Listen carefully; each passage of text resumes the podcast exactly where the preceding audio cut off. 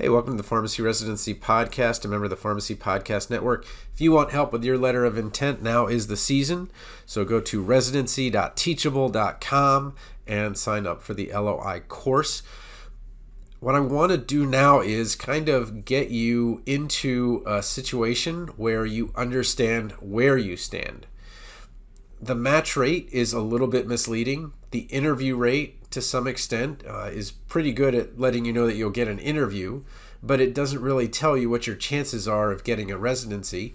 I think the persistence rate, which is a bit of a combination of the interview rate and match rate, that is the best way to know where you stand in terms of your college of pharmacy and your chance to get a residency. So, I've this is my 10th article in LinkedIn and just go to the Pharmacy Residency Podcast newsletter, LinkedIn, throw that into Google, and you'll find an article there. Uh, I've send them out, and then it sends it right to your email, lets you know uh, that a new article is available. So what I went through was the top 30 schools for pharmacy residency, and I apologize to West Virginia University, which is like number 31, because uh, there's always like one that's like right there, so close. But I want to explain what persistence rate is, and I think that this is the best measure of knowing how you stand when we're coming into pharmacy residency. So again, I'm going to just go through the, the newsletter article that I went through and kind of give you an audio article of it. Okay.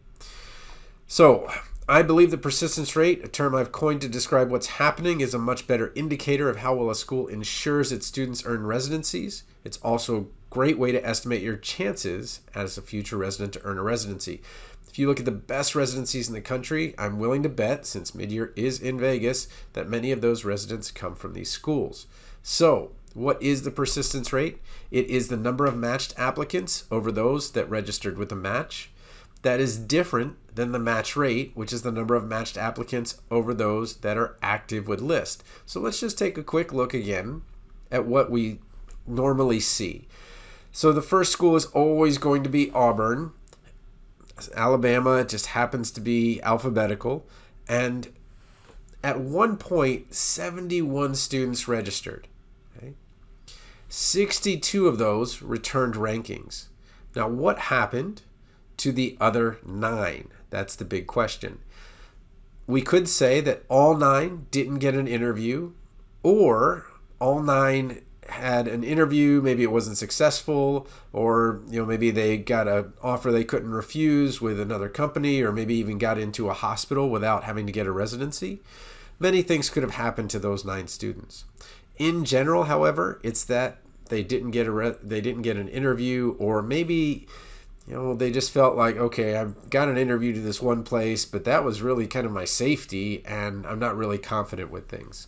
So 62 students are going to put rankings up, and of those 62, all except eight students matched. Okay, so eight were unmatched. Now, when you take the number of matched over active with list, 54 over 62, that is Auburn's match rate. It's very high. However, it doesn't really take into account those nine people that originally wanted to get a residency.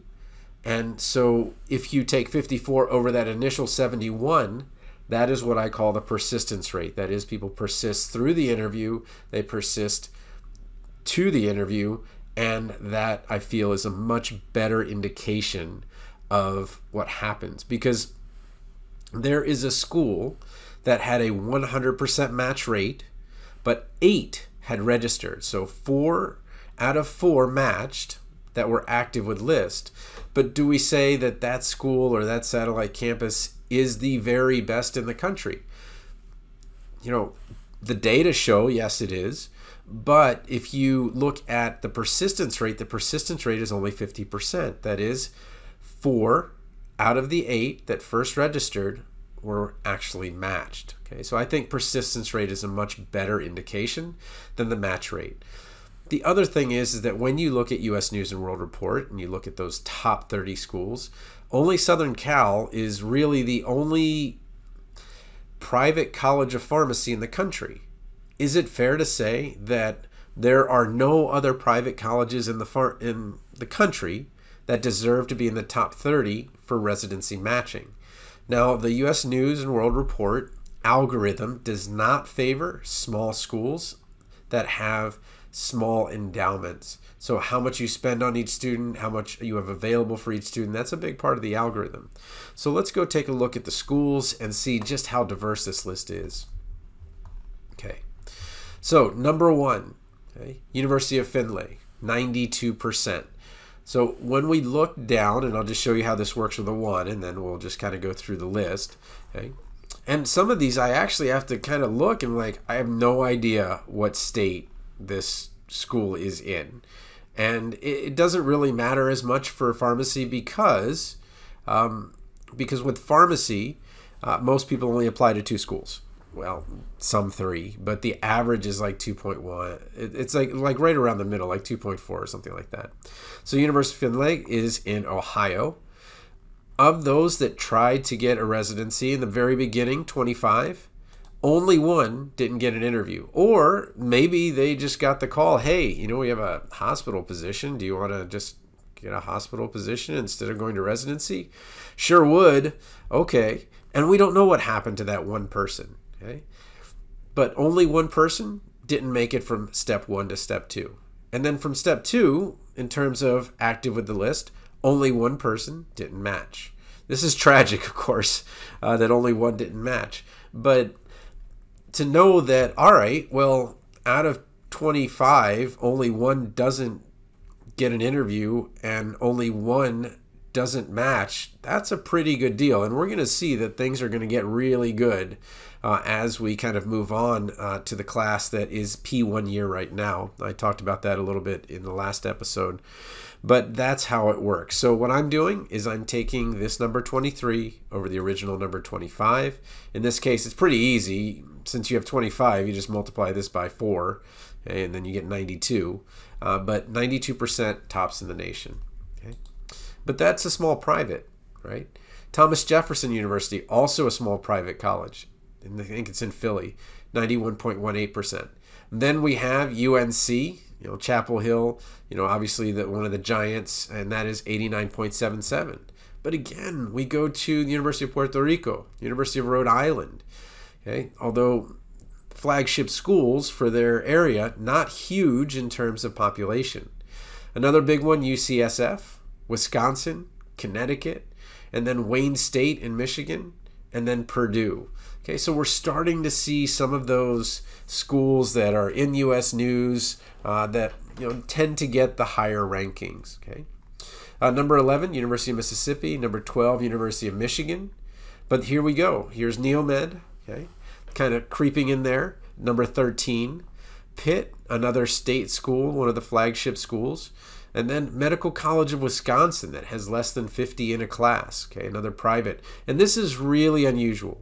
It is very unusual for a three year school uh, to have a very high match rate. It's just something that, uh, because of the speed of the, the school, uh, having all those things, it's just really tough to get the job and all the positions and the organizations and, and all of those things.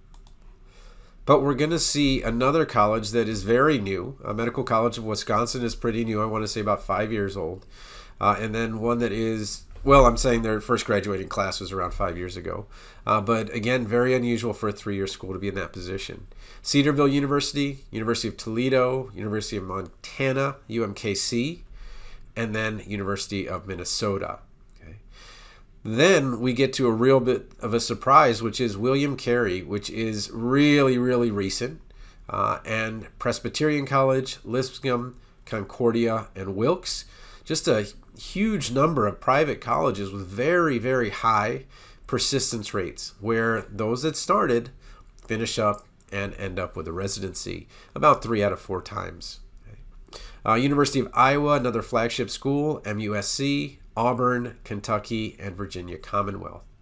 So if you are in these 30 schools, I think you are in very good shape. Uh, your chances from beginning to end are going to be higher than three out of four uh, that you're going to get a residency.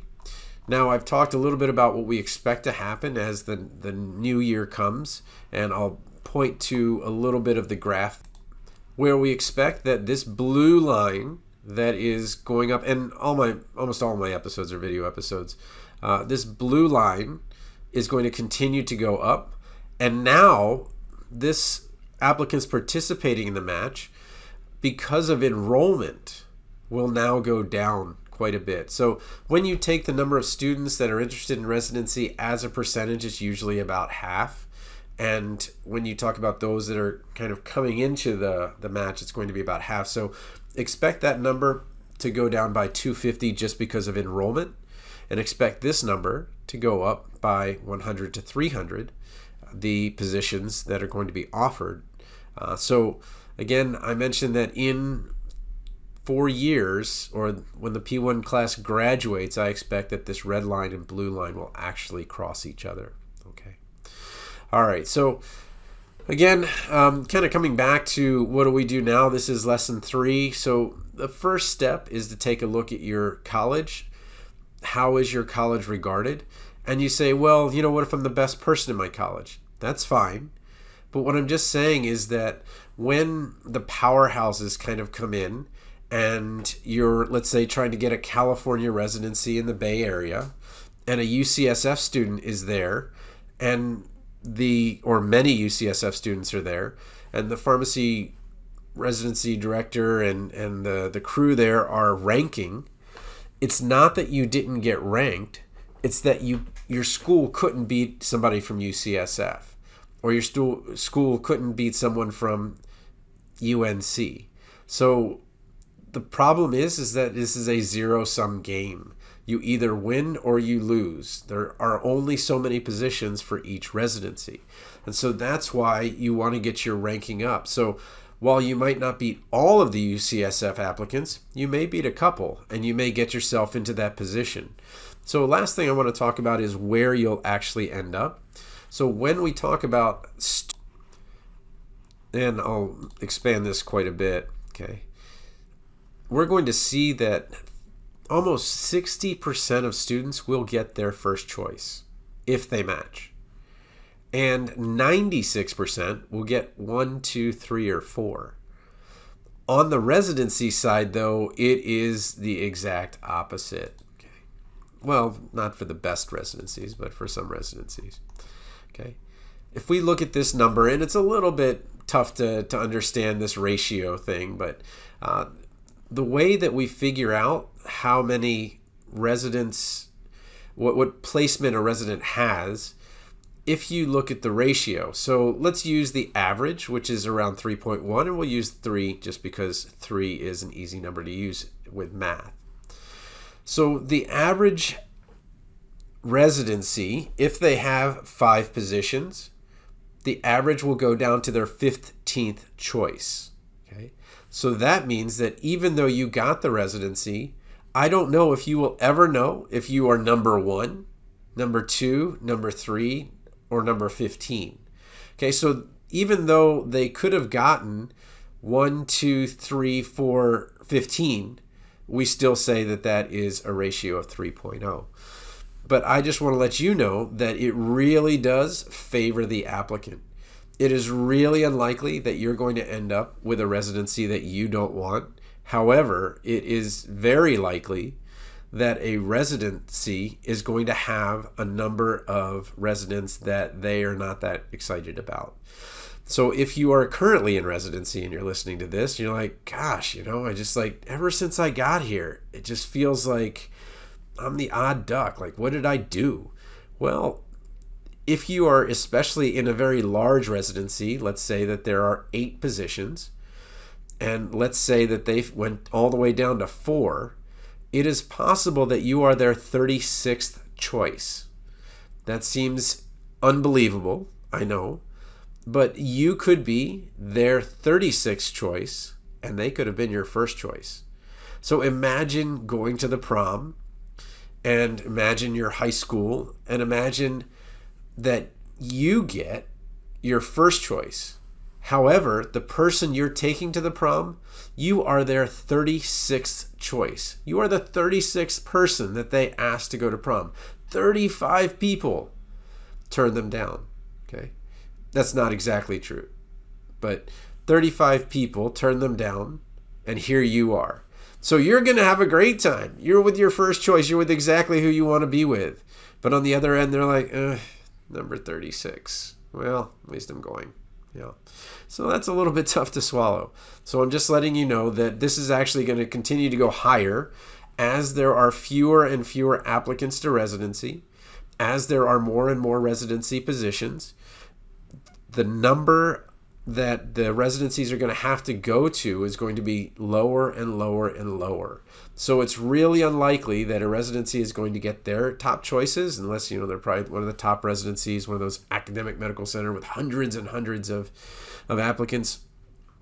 Uh, but it is very likely that you're going to get your first pick. And you know, think about it this way: it could be the opposite, which would be much worse, right? You're going to go to a place that is the 36th place you would want to work. That that would be miserable, right? Instead, it's 96% of the times can be one through four. Uh, but just know that, you know, if people are looking at you and, and you're just like, what? What is it? Well, you might be number 36 on the list. But hey, you're still there. That's all that matters. Okay. Uh, again, if you need help with uh, your uh, residency, um, anything that has to do with writing, really, uh, I've changed this to Extreme LOI cover makeover, cover letter makeover, because uh, I keep getting people that are thinking, well, I might do residency, I might not, but I know I'm going to need to in some way do this. And so they, I've been working with their cover letter on them, and it's a sign of the times that you know you can get a hospital job if you have a good relationship with them uh, and they just may give it to you now because remember to get board certification you have to have clinical experience of three years or a residency. So if you you know talk to an employer and they're like well we can get you your three years of clinical. What would that be worth to you? And you're like well that would be worth getting a job now. Okay great. I'll take the the full salary and I'll take the hospital job and I'll take something that's right near me where I want to be. Uh, I'll take that now. So uh, that's the Extreme LOI Makeover course. And then if you need help with CV or if you need help with the interview itself, uh, any of those things, I'm happy to help you with. So TonyThePharmacist at gmail.com or my website, residency.teachable.com. Uh, if you want to sign up for our email list, make sure that you get uh, all the um, all the episodes. Uh, just go to pharmacyresidencypodcast.com and then you can go down here, join the email list.